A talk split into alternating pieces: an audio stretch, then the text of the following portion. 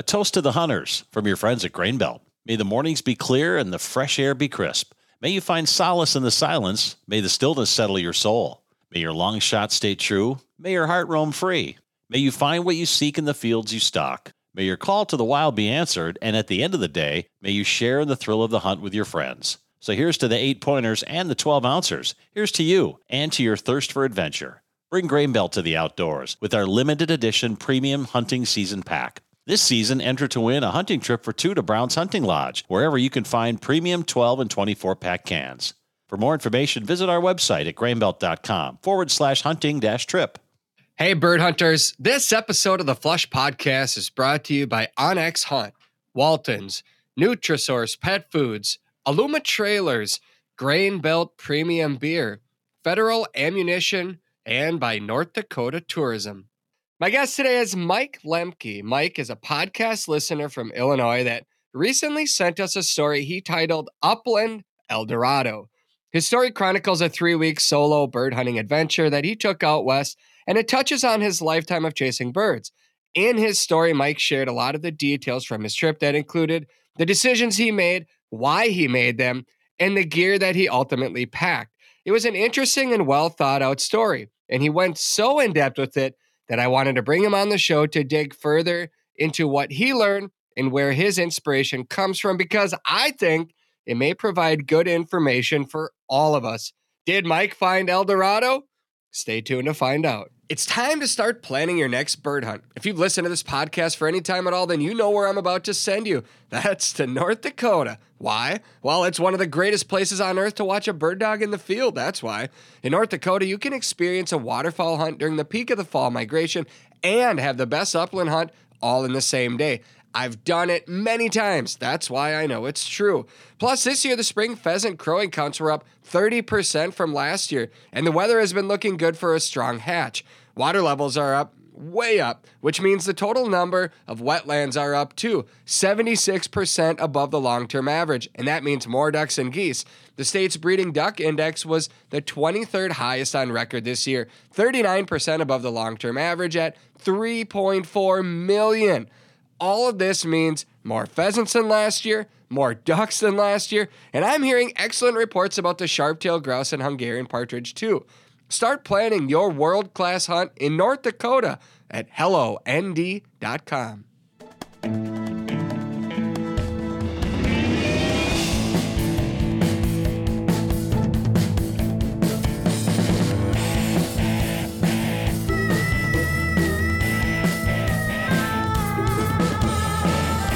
Welcome to another episode of the Flush Podcast. I'm Travis Frank. I am your host, Brandon Morton. As always, is our producer. Hunting season is basically here. By the time this episode drops, we are going to be one day away from hunting season. And Brandon, I'm thinking about recording a bonus podcast just because I'm I'm so jacked up right now. I that'll be a, maybe this is an on-air production meeting, but I I want to do like I want to break down everything that I'm wearing, I'm packing in my vehicle, and then some guns, you name it. And I might grab a friend of mine that is a gear junkie, and maybe we'll just call it Gear Junkies.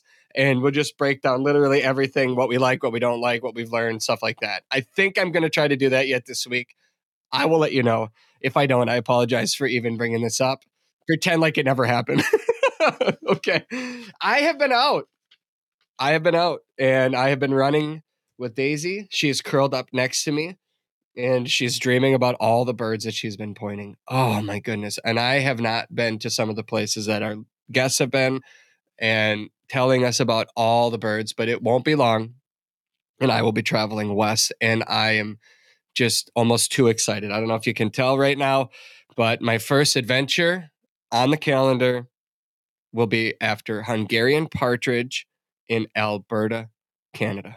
And I cannot be more excited about the big wide open prairie. And then I'm going to be swinging into North Dakota and hunting in North Dakota as well.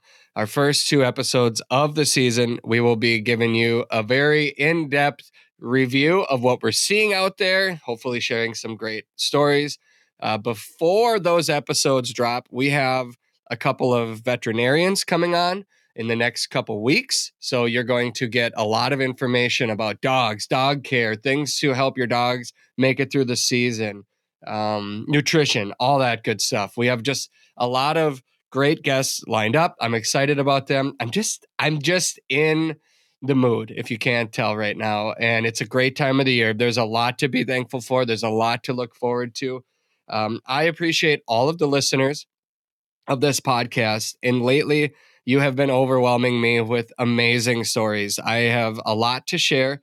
And as I said at the top of the show, one of our listeners wrote in just a very in depth story, and to the point that I wanted to continue this conversation. So that's what we're going to do today. Mike Lemke is our guest on the show today. Mike, we appreciate you making time to join us.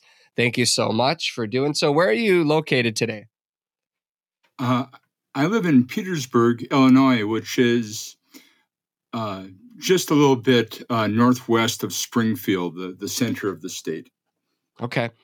I have to ask your your story is titled Upland El Dorado. What inspired you to write this story and send it to me? Well, probably about two things. Uh, one was um, the real idea of, of El Dorado, you know, the, the, the land of bounty and opportunity and, you know, kind of a, uh, a fabled place. And, you know, that seemed like, you know, part, like you were talking about, part of the excitement of, of finally getting to, to head out west and hunt. But then I, I think it was probably your podcast. I was listening to it. And as you just mentioned, you give an, an early season uh, uh, podcast, and and I, I, was heading out about third week of September last year, and you're talking about all these uh, sharp tails and pheasants flying up you know, everywhere, and and I'm going like, well, you know. I, I told the dogs we're going to go look for that place, you know, whether we find it or not.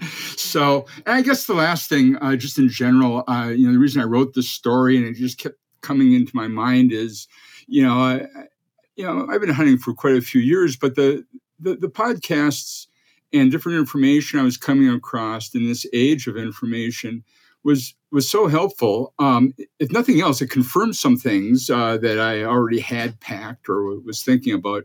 But you know, really uh, helped to, to to make success. To, to, to be honest, I mean, I would have traveled and, and walked a lot of land before finding even something mm. close to upland El Dorado.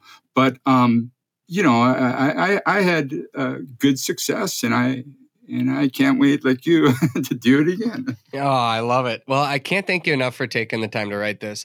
And I, I do want to say, and we'll get into this in your story here, but you sent this uh, the same story to myself and to Nick Larson at the Birdshot yeah. podcast. And the three of us have been emailing back and forth. We were going to try to have Nick join us on this show as well to to get his take on things, but it didn't work out schedule wise. So we're going to try to have Nick on another time. But here's what I want to do.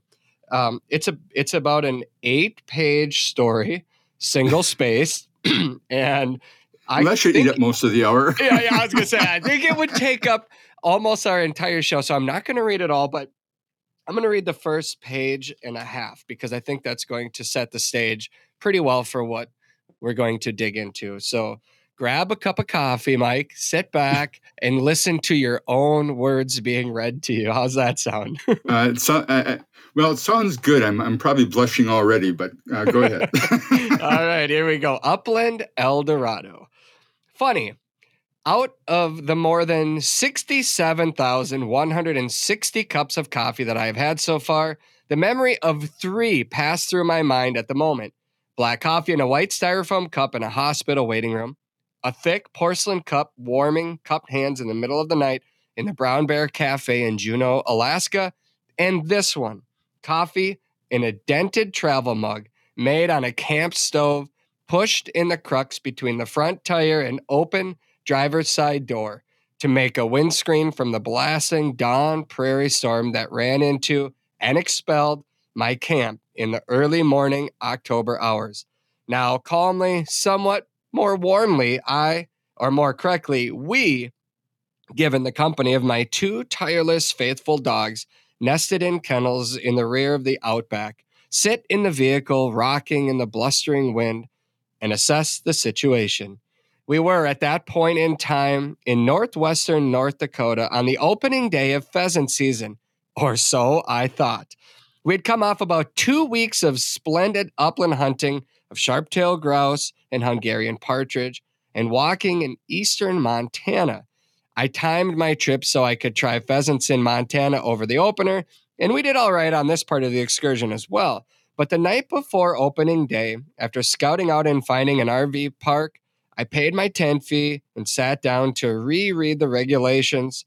For often, given the extensive nature of these documents, I miss something. And so too, here I did once more. After hearing so much positive talk about North Dakota and bird hunting, I was eager to explore and looked forward to this part of the trip as a kind of upland kicker before the drive home. Hunting in general requires reading rules, and there are many and not necessarily the same from state to state. And so, in the last light of day, in the skeleton of the peaceful RV park, I read the following. In accordance with NDCC 20.1 08 04.9, non residents may not hunt any game during the first seven days of the pheasant season on North Dakota Game and Fish Department wildlife management areas or on conservation plots areas. Hmm. That was my plan. And those were the places I had scouted. And I was going to head, and I was going to head for after acquiring, downloading a license in the morning. Well, now, months later, and reflecting on all this, I think written directive essentially meant go hunt on private, non posted land, which, given I do plan to try again, I need to confirm. But at the time and after working, talking, exploring, and actually hunting for weeks, the regulation hit me like the kid who heard about the class party and upon arrival was not allowed in. Of course, I was overthinking this, but was doing it in ethical terms. Thus, back to the trip. My assessment was this I had three days scheduled before having to start the drive back. I could return to Montana. It had been wonderful hunting there. Weather wise, we had mainly dry days with cool mornings and outstanding evenings, so no complaints. Dogs and myself remain in good, albeit worn, health and condition. Our luck in mostly all things, weather, health, injury, mishap, had held. so, the conclusion for the first trip west for upland hunting, after years of trying to make the trip, and with 18 days of solo tent camping under our feet, it's time to head back. That is, as my father would have likely advised, quit while you're ahead. Now, I don't consider myself a quitter, but quit this particular trail is exactly what we did.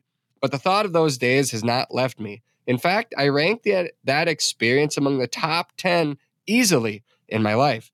And what was gained? Did I not learn a lot on this adventure? About the area, my rig, gear, heading out on one's own. Has it occurred to me since that other lands in North Dakota were open to hunting to us dreaded non residents on opening week? Do I not have gear and habits that I will use next time? And am I not already planning a next time?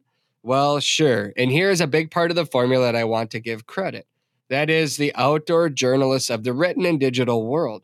I feel the success of this trip was based on useful information greatly supplemented by the podcast journalists and others that take the time to craft articles that cover upland hunting, hunting ethics, and related topics. I'm not hugely sav- I am not hugely savvy about social media yet, am relatively comfortable acquiring and filtering information from multiple sources. Thus, I am writing this summary in to response to what I hear at the end of nearly every podcast, which boils down to get in touch, send us feedback. I'd like to begin with a thank you to those who shared useful information. Responsible journalism, presentations, and product production takes time, organization, dedication, and energy, so I appreciate that greatly. Podcast programs featuring upland hunting content frequently one, assess hunting gear, two, share tips and tricks, and three, ask for input about their show's content. My sources of information came primarily from the following, and I will not even try to attribute specific information to any one source, for, as expect, with many listeners, we have podcasts playing in the background as we pre- prepare for a trip or get a leg up on chores so we can hit the road. The primary podcasts were in no particular order Birdshot, The Flush, Bird Talk, Her Upland, Project Upland on the Go, and the Hunt Quietly podcast. In my youth, I would have relied heavily on reading articles in Outdoor Life, Field and Stream, and Sports Afield, and cruise the web for information from those sources, as well as drop in on blogs and the like. On the road, I took in also audiobooks pertinent to the topic here, included Endless October, American Serengeti, and The Fair Chase. So here we go podcast information feed to me and feedback to the hosts. Let's begin with the essay title Upland Eldorado. This stems from a podcast in early September 2022 after the Sharptail opener, where the host gave a report from Montana of a hunting site where sharptails and pheasants were apparently flying up from everywhere. I don't know if the sky was black with birds, but it sounded pretty darn close. His utter disbelief in the bird numbers inspired me and explained this to my dogs, Rio and Ranger, and we agreed, as we often do. The name of this trip was Upland El Dorado. For El Dorado is the place of great richness and opportunity. All right, Mike, I made it a page and a half through the eight pages. As you continue here, you break down your gear from your vehicle to the boots that you wear to the clothes, the vests, the dog collars, everything. You left nothing unturned. Your guns, you have more dog stories. You have, I'm just flipping here, techniques about dangers, about water, about ethics, about location, and a really thoughtful discussion about where the hunting world is at as far as people and the land and the opportunities that we have. So, with that, where would you like to start this conversation? Boy, I, I, I don't know. Um, well, uh, I guess dogs. We like dogs. okay. well, first off, I'll say, is is it strange to listen to your own story being read? Yeah, well, kind of. Uh, I mean, you, you, did a really nice job. I, I was trying to remember that, I had written all that. Um, mm-hmm. But um, yeah, it's it's okay. I mean, I, I, I write, you know, usually science. Uh, it's, it's it's what I do, but uh, uh it, it, it sounded good. So uh, thanks for that. Yeah, well, I appreciate you taking the time to to craft such a well thought out article. Um, you did tell us a little bit more about your story in this in the article. You, you concluded with that. Your dog's names are Rio, uh, Thunder Pony, yeah, Ranger. This land is your land. This land is my land. Uh, tell us a little bit about your dogs. Sure. Um, well, uh, they're both Brittany's and both from Naveen Kennels uh, here in Illinois. And um, Rio's nickname came from basically that when he covers ground, he's heavy on his feet, but he uh, he is uh, uh, fast as a as a pony. So he got that nickname early on. But uh, he was he, he was a, a, a, and is a great dog. He when he was a puppy, I I'd watch him and he'd be running so fast. I thought, well, you know, with some puppies, they're, they're very visual, and he was just covering ground. But uh, that dog, even at high speed, if he caught the the scent cone, would lock up, you know, like a like a laser, and just his nose was so incredible. He he, he could move it, cover a lot of ground, and do that even in the the dense grasses we have around here. So that that's where that that came from. Um, Ranger's a, my my younger Brittany. They're those two dogs are half brothers, and um, Ranger. Um, well, I got him kind of late. My my first dog was in in decline, and I didn't want to get a puppy, even though I, would seen him. Uh, I didn't want to get a puppy while my, my first dog Scout was, you know, uh, declining. So, but I finally did get him, and um, he. I thought he was maybe a little bit socially unadjusted or, or something. He he he runs and stops and runs and stops and just stands there. And he did that for like the first year. And you know, my my wife Maria would ask me, "Well, how, how's Ranger doing?" And I'd say, "Well, he's he's fun to hunt with." I you try to always say something positive, but I had my doubts. Well, we are out. Uh, he started to come come by, uh, come to much more, and and out west. To tell you the truth, he he he hunted like a, a real veteran. Uh, Doug. Um, just one short story. We were um, working a, a coulee and he was he you know he would run uh, and check out places, and a lot of times he would come and like uh, run, you know, walk alongside me, and I thought, oh, he must be getting tired. But what he was doing is he was looking for places where he had found birds before, and as soon as he saw a promising place, uh, he, he he was all about it, uh, getting in there. And one day, um, he had stopped and I, you know, was wondering what he was doing. And uh, I heard a, a, bit of a rustling. And I, I, here's what I think he was doing. Not only was he using his nose, but he uh, he was listening and watching. And he he, he ran right into a, a sharp tail, pointed it, and we we retrieved it. And um, uh, and maybe this is common to a, a lot of dogs. I, I don't go to field trials and things like that, although they would be fascinating. But um, uh, he he was using all of his senses, so that that dog was was pretty uh, pretty good at that. So um, we have a good team to to keep doing it. We we kind of hunt like a uh, as a pack, and you know um, keep eyes on each other, and it uh, it works out well. I really don't need to do much correction, and we we know each other's rhythms and and have a lot of fun. You you mentioned that um, you by listening to all of these different podcasts, ours and Nick's and and the other podcasts that I read earlier, you sometimes feel like you're not you're not training hard enough or you're not investing enough time into your dogs because if it isn't broke, don't fix it. You just kind of let their natural abilities lead them. And I, f- I found that interesting because I you know, I think everyone has a different relationship with their dogs and goals that they want to get out of them, but also just time. You know, it takes time to go out there and spend with dogs. And I know some people that have just been blessed to have dogs that pretty much like you right out of the box, they're excellent hunters. They don't take a lot of work. Like that, I wonder is maybe you just have been blessed with really good dogs that you haven't had to overcome some of the challenges that other people have faced. You feel like that could be the case? Well, you know, blessing or good luck. I mean, you know, you, you, you never uh, you never duck when that comes your way. But um, mm-hmm. uh, I think, um, well, I have two thoughts. One is that um, you know, don't talk. Well, I think don't don't talk too much to your dogs. They know what they're doing, and and spend time with them. I mean, you know, we go out, you know, every day. Some days for you know long runs, but uh, even just walking around the block, whatever. Keep their mind. In my case, I'm saying talking about my dogs.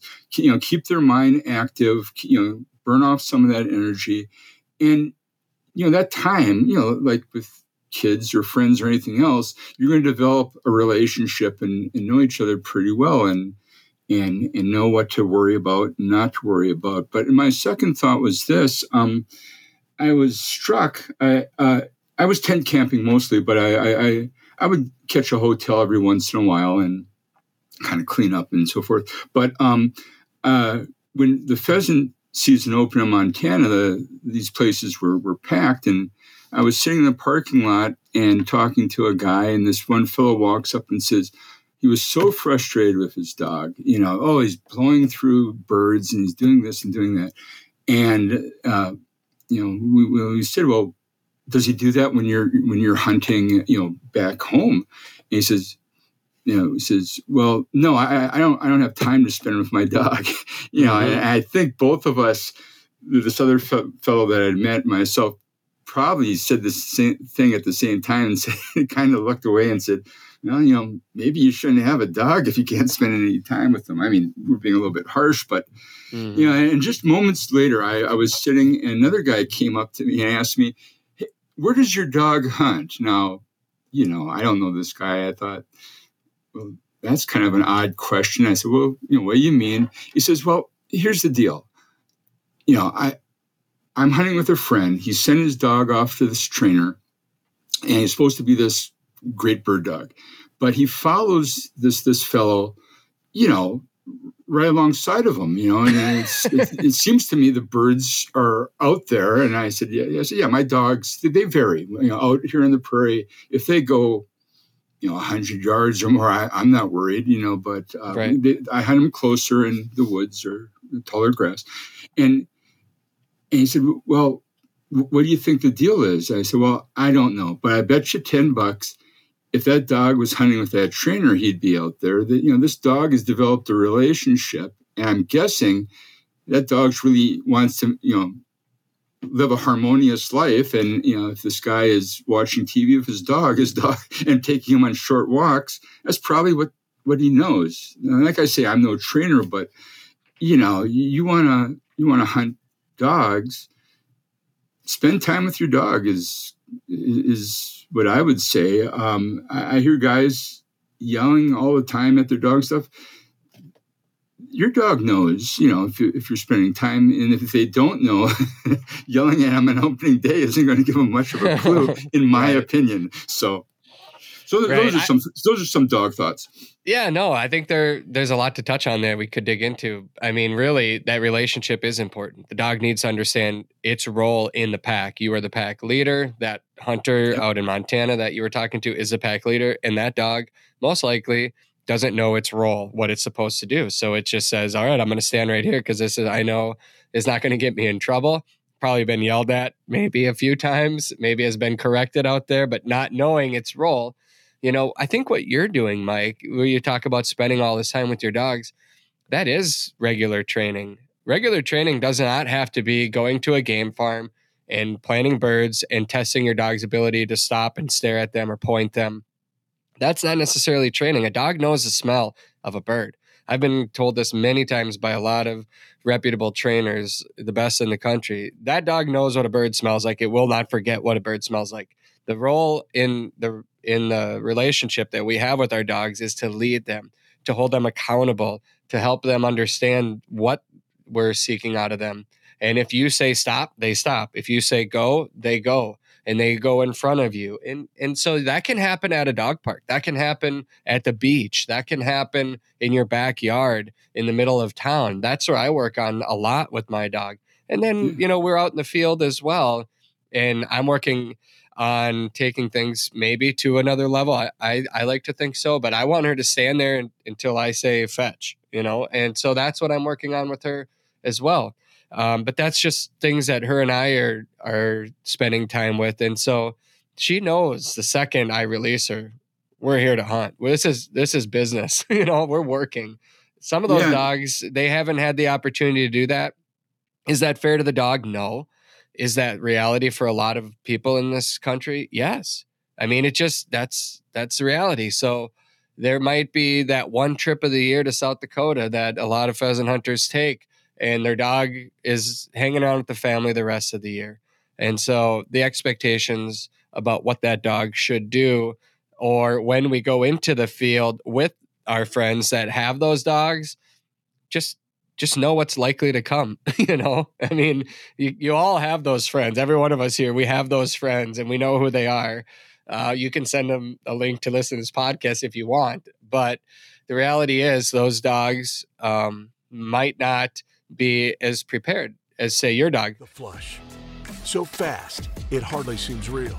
So vivid, the moment freezes in time before erupting in a blur of spurs and feathers.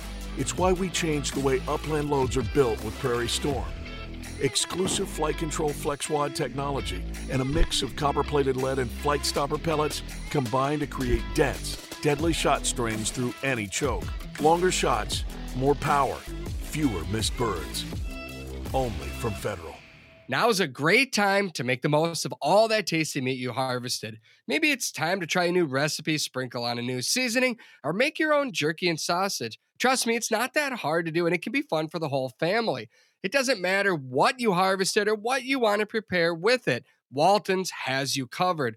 Walton's has everything but the meat. That's their motto. Waltons.com has everything, and I mean everything you need to process and prepare your meat.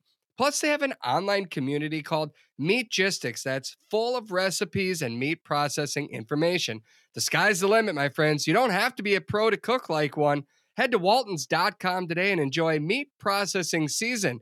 Thankfully, it's a season that never ends. A healthy dog is a happy dog, and a dog's optimal health ultimately starts with an optimal diet. That's why I trust Nutrisource Performance Dog Food to keep Daisy healthy and running to her full potential.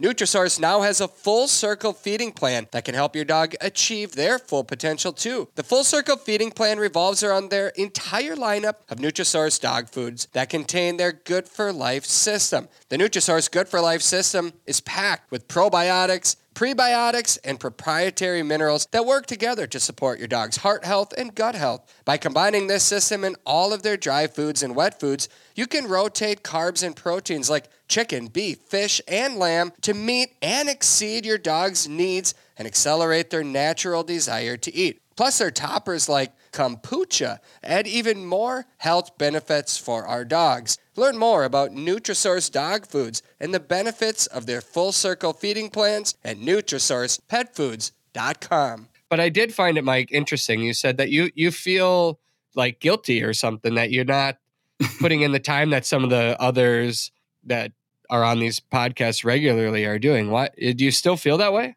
Well, well, yes and no. I mean, I don't you know, guilty, but I do wonder. You know, should I be out there training? I mean, some of the the um, comments and advice given uh, uh, recently has been something like, you know, uh, steady your dog.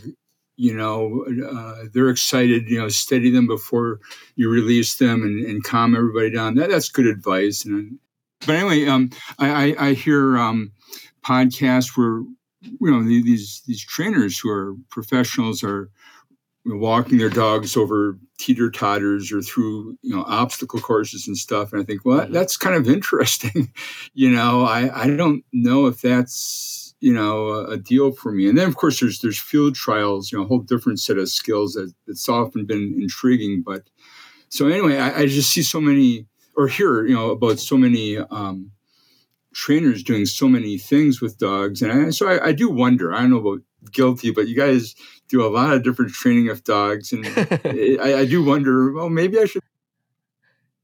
Oh, I, I think you're. I think you're doing a great job. I mean, obviously, it's working for you. You know, when we talk about you know the teeter totter and some of these training tools that these professionals are using, it's really to get the dog into a mindset that we are working out there in the field together. And so these obstacles build this confidence that the dog can do all of these things with you, with your help together. And ultimately, that translates into the field. You're out in the field together. I would highly recommend if people don't know what I'm talking about, just do a quick search online for the method dog training and that will give you a lot of information about that particular training style. I've watched it, I've seen it, my I've gone through it, my wife has gone through it. It's amazing. It really is amazing to understand your dog and in their mindset and get them in the the right frame of mind to be a pack member and a hunting companion. Let's let's jump into your trip. Um, Mike, are you ready to to dig into this? Yeah. Where okay, so you you got motivate you got the motivation to head out to Montana. Now you're in an SUV. You learned a little bit about your rig uh, that you can't quite go where a lot of these big hunting trucks can go, but you made it work. Explain your your hunting SUV rig.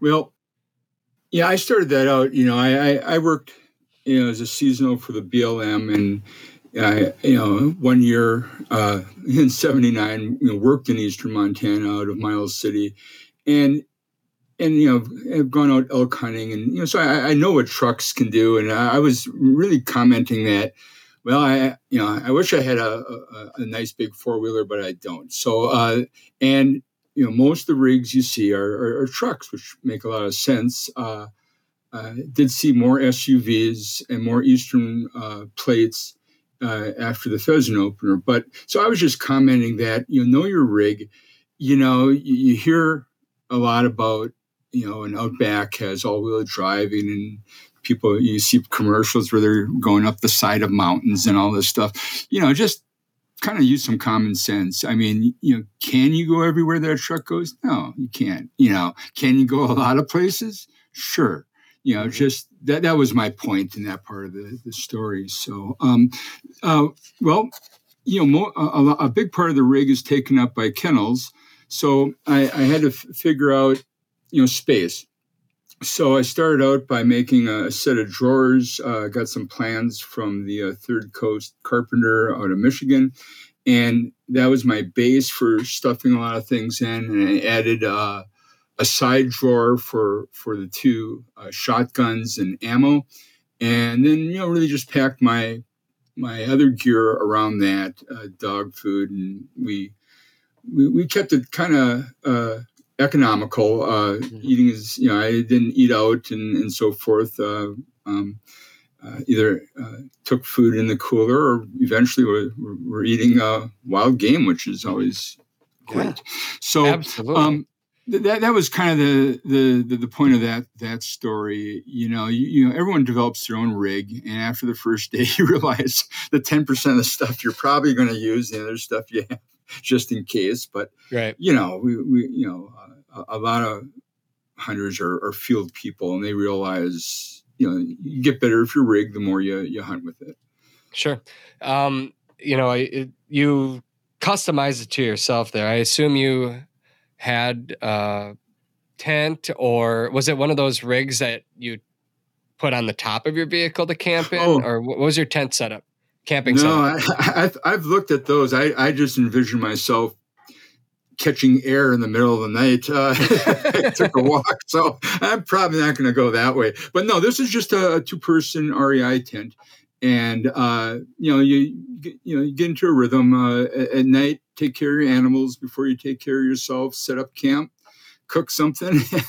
I had brought some books along, but I tell you, you know, after you're covering whatever it is, eight, 10 miles or more, you're, you're probably ready to, to, to hit the hay. So um, mm-hmm. it was a pretty simple rig. Uh, you know, I had a little butane cooker. Uh, one thing really came in handy was uh, one of these Dutch ovens, uh, really easy to cook up game or other things. And uh, wasn't something I never would backpack with, but really was good for a car rig. Uh, that came in handy a lot. So did did you feel like you needed to have any power supply no, no, I um, I really didn't. I mean, you know, I, I had you know propane for a lantern, and you you know some some campsites had electricity and so forth, but you know some some other public land, you know, I, I was you know you know what what do you call dispersed, you know, uh, you know, yep. without power. But no, I, I didn't think that. Uh, it was getting to be colder nights, but you know, we had an extra sleeping bag, and I, I had a warm, you know, clothes for warm weather and clothes for well, you know, it's getting to be October, uh, close to the Canadian border. you know, be mm-hmm. ready for that. So uh, we we did fine without having hookups and all that stuff. So as far as um vehicle supplies, was there anything that you would have done different after building out your kennels and, and storage compartments in the back of your Outback? You know, I'm thinking about that now. I mean, there's, you know, I'm going to look through, there's a few pieces of equipment, you know, that we really didn't use, you know, like I had an awning and stuff, kind of thought I might be lounging around more, but I wanted to hunt. So, uh, mm-hmm. so there's a few pieces of equipment I'll probably leave back, but the basic, like you're talking about your list, the basic list will have a little revision, but I, I'm pretty good with it. Uh, some things I'm rethinking is, you know, running dogs here in central Illinois, in a way, you know, as far as a dog goes, it's kind of like running on carpet, you know, it's grass or woodland. The, um, the uplands in Montana uh, eat up dog feed. You know, no secret to anybody, but eat up dog feed uh, a lot faster. So we're thinking about some other uh, equipment there. Um, I, I, just got some some dog boots in. Going to try that. Have gotten various reports from other hunters, but give that a shot.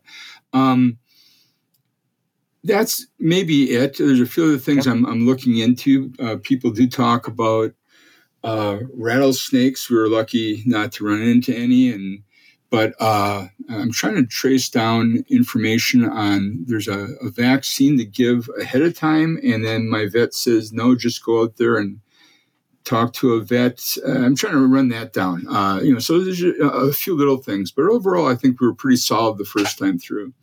Good. Yeah, that that's a very um, well discussed topic among vets about the rattlesnake anti venom and should you give it should you not? Uh, I, f- I feel like the the answer depends on the vet. It really is interesting to me and a lot of hunters want to know what should you do?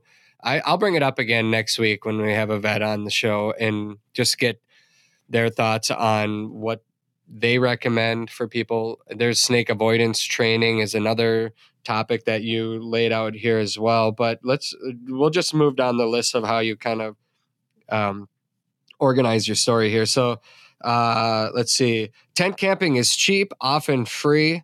Also, if a campground is full, managers often seem to find space for a car and tent, with one manager riding me to a spot on an ATV, explaining, "Set up your tent near that outhouse. You're less likely to get likely to get run over in the night."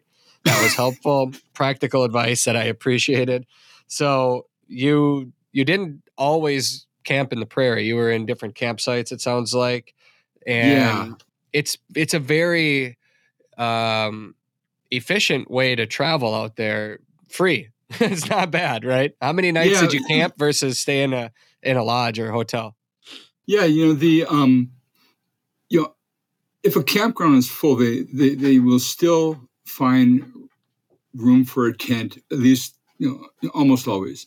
The um, so that was neat, and yeah, the, the parking by the uh, out of the way uh, story. I had no idea that Montana had a a, a, a major beet uh, uh, sugar beet harvest. So um, there was people and rigs and you know workers all over the place. So that, that's where that stemmed from. I just you know uh, should have looked at my onX maps closer. But um, the, you know, and, and then you know, of course there's dispersed camping on BLM, BLM lands and state lands, and I looked at that several times, and you know. I'm certainly open to uh, advice on this, but I called the you know the state and, and some people, and I said, okay, I realized, and I got the the story on access, how far to park off the road. You know, don't start a fire with your muffler, all, all that stuff. Of course, just common sense stuff.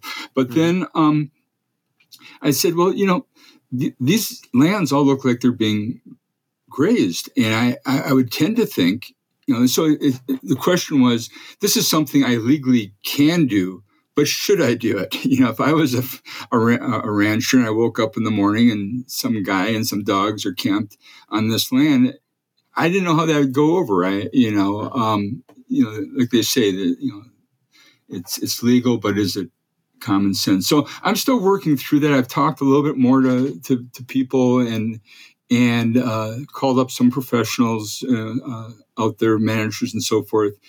Uh, the story I'm hearing, and if someone wants to give me advice, I, am open to it. Um, is you know use common sense. Yes, it could be con- confrontational, um, and uh, you know use your use your best judgment uh, on on that. So uh, I think i am going to kind of roll that way mm-hmm. this way too, uh, um, and see how that works out. Yeah, and I think what you'll find people that go out there, a WMA might be, or maybe not a WMA, but a, a state open to public hunting area might be grazed, it might be farmed. Yeah, yeah. There could be crops in it. It's interesting when you get out there just what you'll what you'll put uh, your your boots on the ground. Um, let's keep moving. So choosing gear and gear one can afford is a big job these days. There are many, many choices with much gear offering things simply not needed. The trick, if any, is like going to the store for food. Have a list and try not to shop when you are starving. In the case of hunting, that means last minute. Uh, so podcasts help us guide us through some of these choices. Here's what worked for me cap with a visor, neck bandana when you need something quick, heat controller emergency to wrap uh, as a wrap or muzzle. Uh, long sleeved merino wool shirt. This was an excellent addition, enough warmth for early walking and wicking when the day starts to sear in. Long sleeve, did you say uh, long sleeve shirt with pockets with optional fleece vest? Light pants. My go to pants were a First Lite corrugate pair I had gotten for elk hunting, but as someone on a podcast pointed out, paying big money for pants is not needed. Wrangler cargos at Walmart go for around $20, and these were my backup. Socks, you preferred Kenetrek liners mostly and Danner boots. It's hard to beat Danner. And as I learned in the UP of Michigan, get two pairs of any boot, any make or model. I got to ask. Oh, and then he said alternate their use and they last longer than twice as much. Now, this is funny. On the email that Nick and I, uh, the three of us had back and forth, that was a topic of discussion. If you wear two boots, they will last more than twice as long. Explain yourself, please. Uh, well, okay. Well, you know, let's say you have one one pair of boots, and you know they last you. Uh, let's just say two years. I, I don't know more or less. It's up to you. But um, so you know, there's that. And then if you bought, go ahead and buy another pair of boots and last you two years. That's four years. The the, the advice that was given me is is buy two pairs of boots. Now they can be different. They don't have to be the same kind, or, or you know, basically alternate footwear. So in, in my example, then that, that those uh, sets of boots that you're wearing, instead of going four years, might last five years. Do I have data on this? Can I substantiate? No, I, this is something uh, uh, a fellow that um, did, did, outfitting and, and, so forth in the UP, uh, people he sent out to Isle for research and so forth. He, he told me this, and I don't know. My sense is is that you know one thing, it's nice to have two broken in pairs, so it's nice to have an alternate. Uh, but the other thing is, is that those seams and the insoles and so forth, uh, it, you know, in the inside get get a chance to to recover and, and air out better than if you're wearing your boots every day. Am I a boot expert? no, I'm not, Travis. it's just something a guy told me, and I was just passing it along, and, and it seems to make sense to me. I, I it, it really does. Yeah, it's funny. of, of, of all the stuff you laid out, Nick and I both were like, two pairs will last more than twice as long. But if it means recovery, if it means they're drying out, if it means that they're not going back on your feet wet from sweat or water or muck or whatever it might be, um, I guess maybe that does make sense, you know. And I think it's an important topic, and maybe we touched on this one last week about oiling your boots and conditioning them and keeping them in good shape to last longer. I am guilty of not doing that. I talked about the wing, the wing shooters, the Irish setter wing oh, shooters. Oh, yeah. I love the boot; they're so comfortable. But I do, I do burn through a lot of boots. I put on a lot of miles, so I think it's warranted. It's yeah. just that I don't condition them. I don't take as good of care of them as I probably should because let's be honest, I'm out hunting. you know, like yeah, I, have, sure. I get home, I got four kids, I got a lot going on. I got to take care of the dog before myself, all that stuff, and I go through a lot.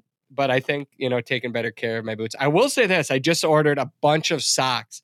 I'm going to pass along. Like you talk about these, you know, like the pants, twenty dollar pants work just fine. Agreed with that. I have a bunch of those, and I I couldn't agree more with that. Um, but my socks, uh, the merino wool socks, Sportsman's Guide has these packs of them that you can buy for like 15 bucks or 12 bucks or something like that. Oh my goodness. Your feet will thank you. Your body will thank you.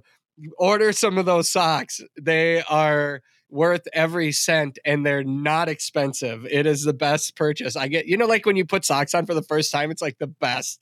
It's the best.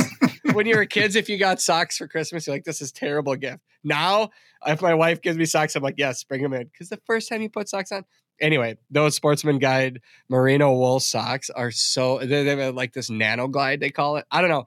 I'm not a sock expert, just like you're not a boot expert. All I know is my feet love them. They breathe, and if you put on a lot of miles, you will thank me. Buy a pack of socks to take on your hunting trip.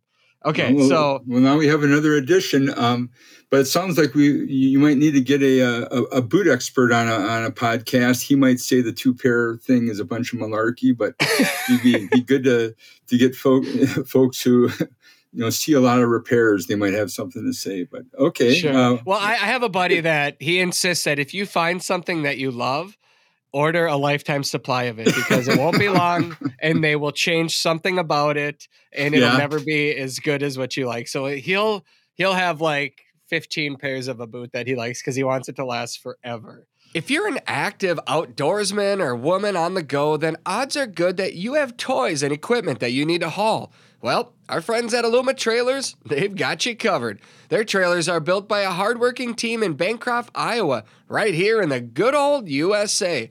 They have models for all of your hauling needs, from ATV and UTV trailers to utility, snowmobile, motorcycle, car trailers, and even fully enclosed trailers like mine. Trust me when I say that Aluma trailers tow gear like a dream. Their trailers are constructed out of lightweight, strong, corrosion resistant aluminum, and they are 100% maintenance free. Plus, they come with an industry best five year warranty. Visit alumaklm.com to find a trailer that fits your needs. The onX Hunt app is one of the most valuable hunting tools that I take into the field every day, and now that app is available in our vehicles. Yep, onX did it. They launched Apple CarPlay. That means when you plug your phone into your vehicle, you now have the option to open up the onX app right on the dash of your hunting rig. No more holding your phone while driving, which is obviously dangerous, and you get all of the same layers on your vehicle dash that you get on your phone. You can see the aerial view of your location while driving down the road, just like you'd see if you're using your own maps, apps, Waze, or Google Maps. Except now you can find out if the properties around you are open to the public, the landowner's name that owns the land. And if you're in North Dakota, you can see if that land is posted without even touching your phone. To use this feature, simply make sure your onX app is up to date. And if you're not an iPhone user, don't worry. onX is currently working on the same platform for Android phones too. Apple CarPlay, the latest incredible feature from onX Hunt. Always know where you stand and now where you drive with onX Hunt. Okay, moving along on hunting vests. You so did you did you come up with like a budget that you wanted to stay under, or did you keep it a running total of how much you spent on this three week expedition by chance? Yeah, I, I I I wrote down everything on the expense, and I, um, it- and I I- don't know what it was per day. Um, you know, gas was up last year, but um, I I I, th- I think I kept it around the 100 150 dollar mark, which sounds like a lot, but um, uh, I have to ch- I have to check uh, th- those things. But I did keep a, a running total.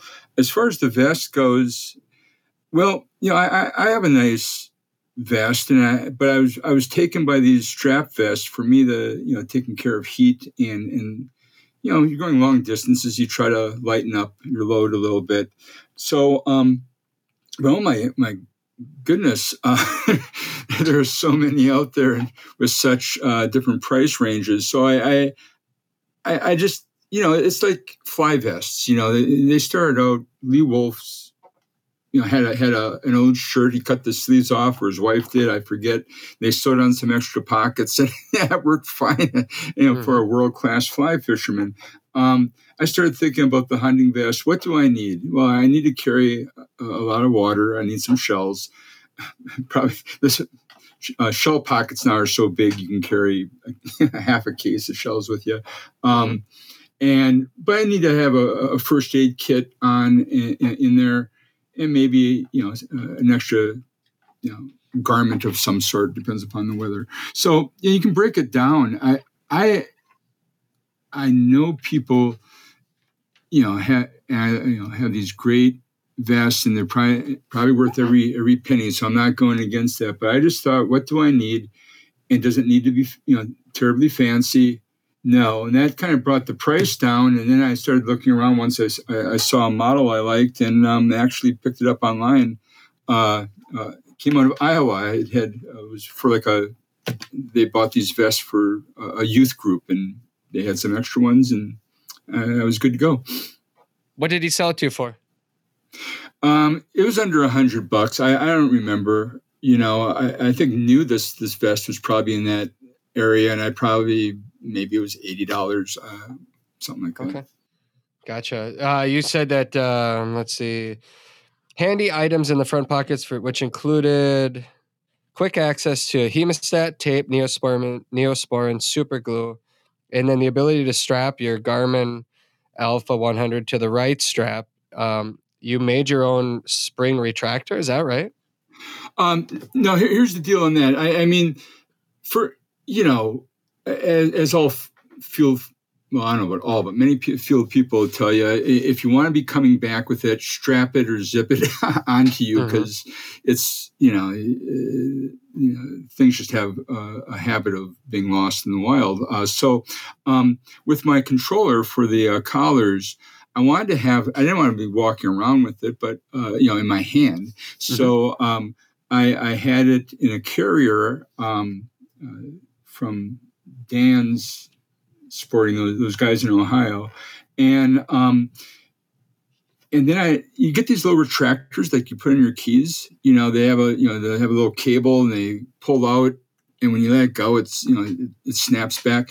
I put that on there also, not only to keep the the controller under my my right arm, you know, so it's not flopping around, but it did come in handy. The uh, snaps on my uh, uh, on my other device, so one day got unsnapped, and if I didn't have that that second tie-in, I, I, would have lost a, a, a, key component to the um, to the hunt. So that that's the, that was going on there, Travis. It wasn't really rocket science, but you know, just kind sure. of no, what I, mean, I did. I, I like the way you break it down here and and discuss you know your thought process on these items because you kind of just customize it to yourself to work and i think that's sure. what a lot of the the the vests today do is they give you that option but you know you can do that yourself you know, a lot yeah, of times, a lot of this stuff was, was pretty simple, but yeah. you know, I mean, it's nice to have a lot of stuff, but the more stuff you have, or the more pockets you have, two things, mm-hmm. at least for me, I, I, forget which pocket I have things in. And secondly, uh, you put more stuff in it. So I, I just try to cut to the quick. yeah, minimize. But you also had items for pain relief, muscle, bone stabilization, a good wire cutters, muzzle, and a leash. So I do carry good wire cutters with. I do carry mm-hmm. a leash. One thing I don't carry that I probably should is something for muscle or bone stabilization if something happens. And it had, it has happened to me. I've seen it in the field or a broken leg and in hindsight, yeah, maybe we would have been better off to wrap that leg. Uh, instead, we just race it back to the car. But I feel like my my thought would kick in, and I'd say I'm going to grab a stick, even though on the prairie that might not be realistic. So maybe I need before I head to Alberta add something in like that. Uh, did you find it yeah. useful? Yeah, you know, you know, um, plan for the worst, hope for the best. I, I mean, mm-hmm. you can't carry everything with you. Um, things I had handy: hemostat to pull cactus burrs. Um, you know, super glue if there was a, a deep cut. Did not use, need it, but I uh, had had heard about that. And uh, then like I say, you know, a bandana comes in handy if you got to wrap something. But th- those are in front pockets. I uh, if I need things fast, my Leatherman, that kind of thing. In the back, I had a small dog first aid and, and human first aid kit. And like I, and like you mentioned, you know, what, what do you want to take care of? Well, you want to take care of pain your your best friend who's injured your dog all of a sudden won't be your best friend if something happened to him so you want to stabilize the, the, the muzzle this is my thinking um, and uh, think about if i have to carry a 50 pound dog back uh, you know across the prairie uh, you know Am, am, I ready for that kind of a thing? Mm-hmm. Uh, in, in, the the car, yeah, I, I, have a fairly extensive emergency kit. You know, uh, all, all, kinds of things. Um, not really the stuff.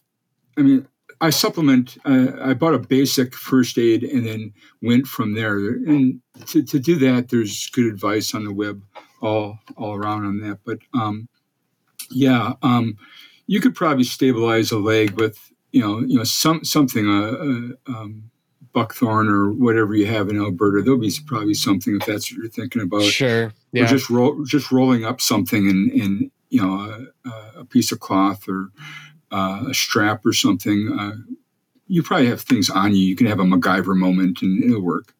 And I think MacGyver is a great way to uh, go into a lot of these hunts. You sometimes just have to make it happen on the fly and yeah. expect that. Use your common sense. I will say next week, our podcast, I believe, is going to be with a veterinarian that has come out with her own pack for uh, this exact discussion. And we're going to break that down what goes in there and why. Um, saline eye wash is something that I use regularly right now. Yeah. You know, I come out of the field and I check. I don't know if a lot of people do this, but you probably should when you're done on a run put your dog up on the tailgate or whatever and rub them down, check every their paws, check their eyes, check everywhere on their body to make sure that there's no issues. Wash out the eyes. I do that regularly. Uh, highly recommend doing that. Let's switch to guns here. You bring about. I'm just gonna just for time's sake, we're gonna try to move a little quicker here. We loaded. You loaded about anticipating about a box a day, but yeah. you did break break down ballistics and um, a lot of the different, you know, 1500 feet per second, 1200 feet per second, and patterning your gun. That's one thing that I, I just really think that very few bird hunters do is pattern their shotgun. What did you learn when you patterned your gun? Yeah, well, yeah, it's funny. You know, so many people will sight in the rifle, but uh, not get to know their their, their shotgun, um, and, and just trust. You know what what ammunition uh, people tell them, and not that they're saying anything divisive, but, but you know, my point was, you know, is faster better? You know, do I do I is that the bottom line is that going to pattern? So what I did, uh, I was loading, loading ballistics uh, uh or uh, uh, bismuth uh, from recipes from ballistic products, and um, I basically had a, a fast one, you know, over 1500 feet per second, and, and one that was uh, around 1200. Um, and when I patterned it at 40 yards and I did some other yards, um, it, was it was quite. It, it did something I, I, had been aware of for a while. The the slightly slower um, pellet speed gives a better pattern, uh, at least for my, for my guns. Uh, in fact, the higher speed ones, it, it, it was dismal. Um, uh, at least in my my um, my tests. So whatever it is, you know, whatever your gun gun is, you're you're you're, sh- you're sending hundreds of little hard projectiles down a, a, metal pipe. There's going to be all kinds of things going on, and most of the time it's going to hit what you're shooting at. But you you want to have, if you can have confidence of having a nice, you know, a good point of of, of aim, uh, a good point of impact, and a nice even cloud well, that's one less thing you have to worry about. So absolutely, you know. no, that's great. I mean, you said here in my testing, the fast load essentially blew out the pattern, for lack of a better adjective, resulting in either erratic and or dispersed low pellet hits. Patterning your gun and adjusting your loading is key to effective shotgunning. Yeah, I mean that's that's spot on. I mean, it's so good that you understand your your gun, you understand the shot you're using, and you're confident. There's so much to be said about confidence in shotgunning, but it's also in life, everything in life. As soon as you miss, you, you lose confidence. You start thinking, what am I doing wrong here? What have I done? The best shotgunners are the people that don't think about it. They just do it. You just yeah. pull up and you you pull the trigger and you're confident in what you're doing. The best well, way to gain confidence is to practice. You know, yeah, practice. yeah. Yeah, know, know, know your equipment. You know, like they used to say, beware of the the person with one gun. You know, because usually they know their their their gun amazingly well. Um, but yeah, you, are shooting. You're shooting. You know, those pellets are going out at over the speed of sound at 1,200 feet per second. You know, you want that cloud going out, and you, you, you have more time. You know that that bird is even if it's reaching 30, 40 miles per hour, is only going 60 feet per second, those pellets are going to get there. So send out a nice cloud. You know, if, if you have it, if, if you can, if you're not too excited, you know, take a breath and then, uh, well, however you you mm-hmm. get on a bird, swing through or get a sustained lead, whatever. um, yeah, yeah, and, and, practice that. Sure, sure. I miss a lot, and when I oh, miss, yeah. it's almost always because I rushed a shot. Almost always, I rushed the shot. I pulled up quick. I thought it's dead. I'm taking it down. Boom, shoot, probably behind it, and bird's gone. And I my second hail mary is uh is a miss, and then I'm in my head, and it's most likely because I rushed the shot. Let's keep moving yeah. forward here. Um, okay. Some animal dangers you touched on. Yeah. Avoiding snakes in the field. You just tried to avoid the hottest hours of the day. That's overall, that's good advice. But I will say this in an episode that we filmed on the Fort Pierre National Grasslands in South Dakota a few years ago, uh, the early season, um, I even had viewers recently that have been watching it send in about not going out when it was hot. I talked right beforehand in that episode, I touched on what the forecast was supposed to be that day. We went out early in the morning to avoid the heat and still ran into a snake. So I just want people to to be aware that even if you go early, yes, you're going to uh, maybe um, help your chances of not running into a snake if it's cool. But it was 50 degrees that morning. Huh? Most bird hunters would say that's a good temperature early season to get out there after sharp tails. We still ran into a snake. The dog still got struck. So it's not a guarantee that if you go early, you're going to avoid any snake encounters. It's just going to lower your chances, probably, not yeah. Eliminate them. Um, porcupines, yes. I can't tell you how many times I've pulled quills out that pliers, a hemostat, whatever it is that you need to bring, bring it. It is important to have that out there. You, your dog will get over it most likely, uh, but check inside the mouth. It's amazing how far back those quills can go in a dog's mouth, not just on the outside, but inside their mouth. So be prepared and look in there for any little bit of quills that might um, have gone in your dog's mouth. Those can over time, you know, cause issues if you don't get them all out. Carry more water again, water, water, water. If you can cool your dogs down, only hunt during the cool hours, coolest part of the days. This early season, that is is crucial. Um, this is something that I thought was interesting. You you had a location section, Mike, and you talk about using onX and and how it has gotten you really dialed in on specific areas. But here's, I, I, highlighted this podcasts and other advice often encourages reaching out to professionals in the area you plan to visit, example, outfitters, biologists, land managers, etc. My experience, email is not effective.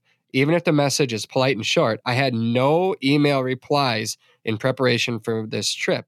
And I'm not faulting anyone here. Typing takes time and everyone is busy. Talking by phone is highly successful informative and typically friendly and enjoyable. And you can pick up information on items beyond the primary questions that motivated the call.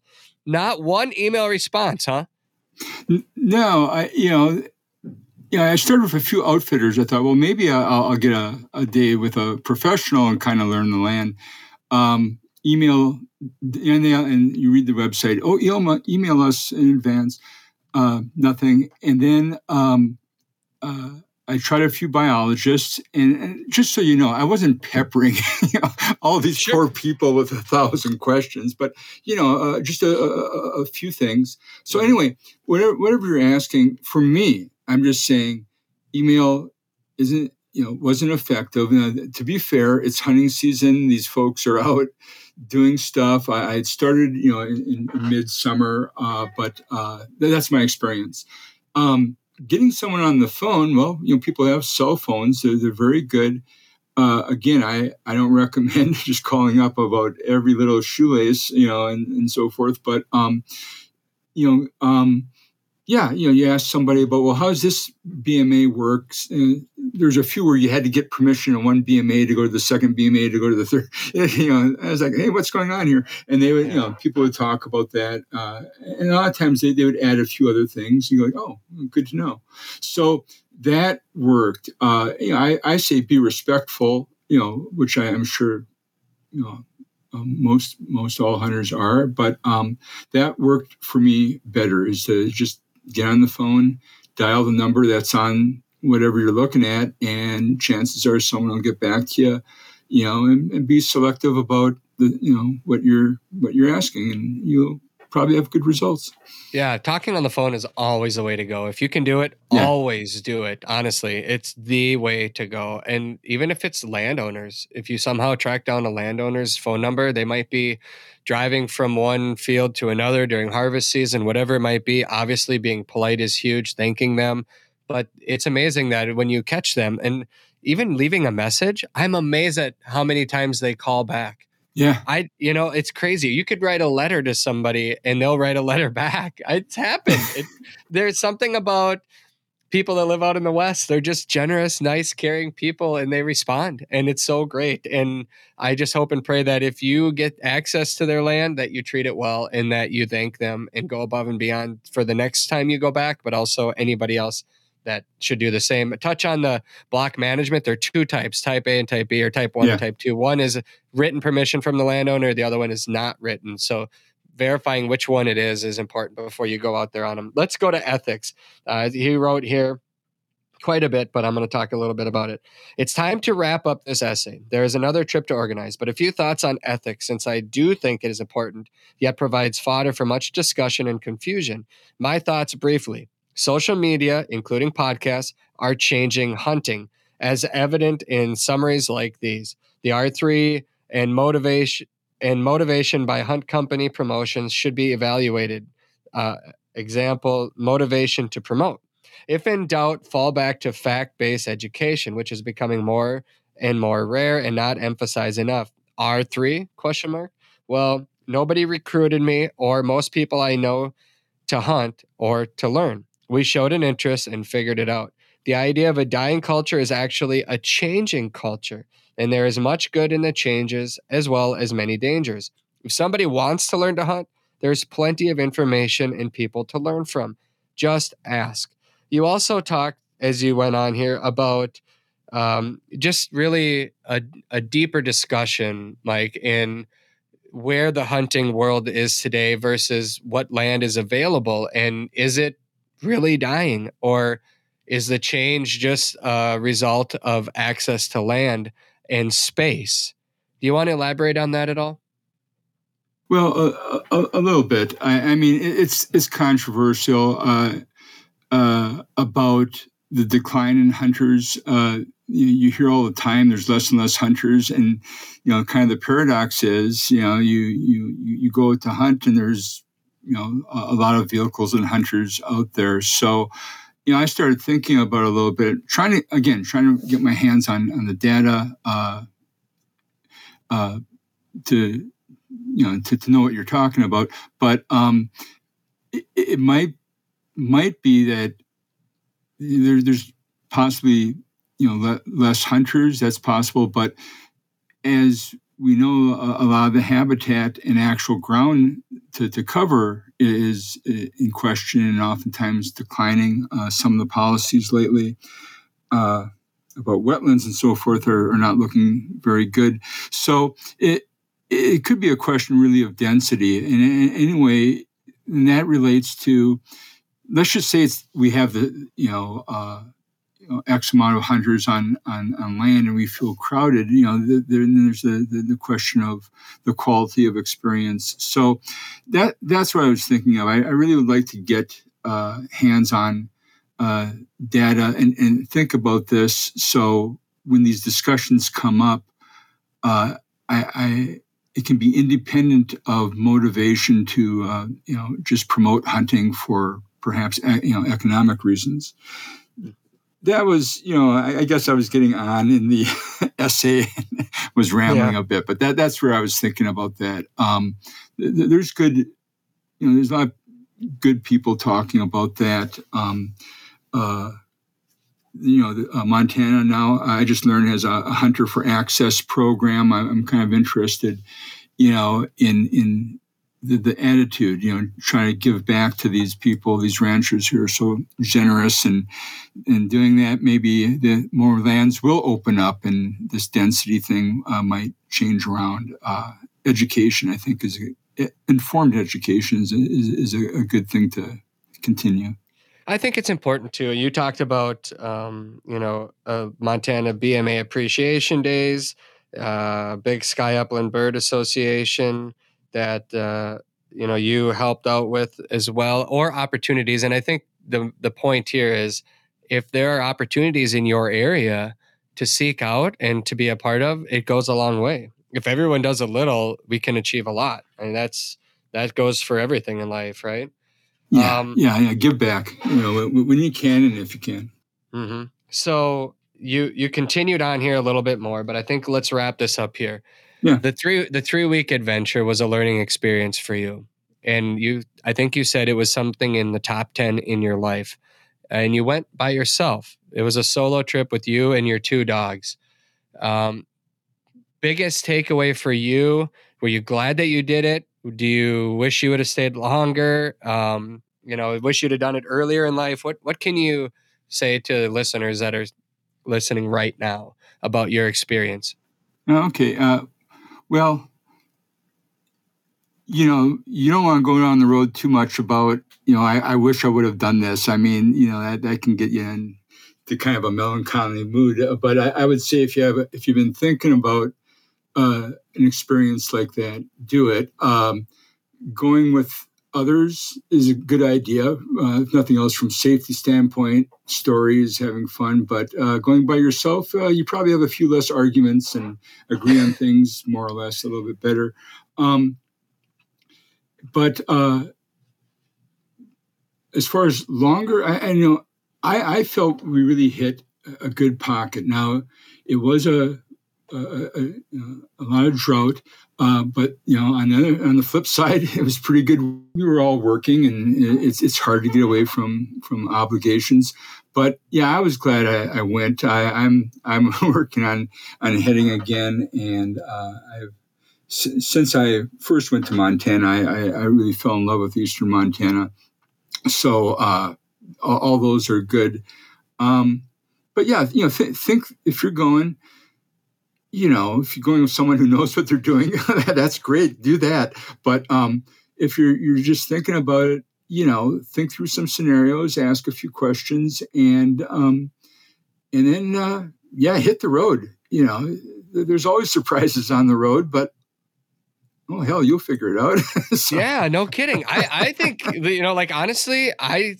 I've got a young family and I'm on the road a lot as it is, you know, for this TV show. And I, I'm blessed. I get it. I, I, I know I am very fortunate to be able to spend this time and, and visit these places and hunt with these people.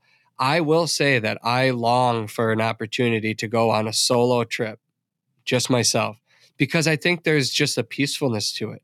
I, I can't Im- imagine how amazing it would be to just be totally quiet, maybe not have cell service, you know, and you're sitting under the stars and you get to wake up and you make a cup of coffee out there and you go for a walk, just you and your dog, and you're not talking to anybody, but you're just taking it in and you get to come back and eat that food.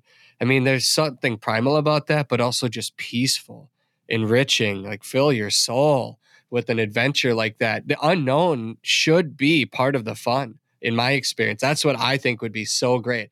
I don't know what I'm going to find out until I get there, and that's okay that should be okay because when you leave at the end, you're going to be like, wow, that was that was something special. And if the yeah. weather sucks, that's part of it. Like that's that's all part of the experience. It shouldn't yeah. be easy. It shouldn't be perfect because if it is, then you haven't had to overcome adversity to succeed, and that's the fun. Well, you, you, you're right. I'm, I'm with you on that. Uh, as we're winding up, I I, I have to say, uh, the ranchers out there that let me on their land, um, you know, uh, thanks for that. And uh, I, I don't know the first thing about the hardships and the, the happiness of running a ranch, but you know, for a day, you know, letting me on there, uh, you know, the, the, the freedom and sense of being alive and, and walking across uh, the big sky country, um, you know, that that about does it all. So th- thanks for that. You found El Dorado? Well, not the bird El Dorado in a way. I mean, we had a lot of bird fun. I, know, we the sky wasn't black with birds where I went, but there was enough. And so, yeah, yeah, I, I found an El Dorado. I might go looking for the you know for the bird El Dorado again this year, but I'll be happy if uh, uh, we, we we do uh, have a, as good as uh, nearly as good trip as we did uh, last year. Oh, I hope you have a great hunting season this year. Thanks for taking the time to write the story, to break down everything that you learned, and for taking the time to join us on this show to share your adventure with myself and our listeners. We sure appreciate it. Good luck in the field. Stay safe out there. And we'll be back next week with another episode of the Flush Podcast.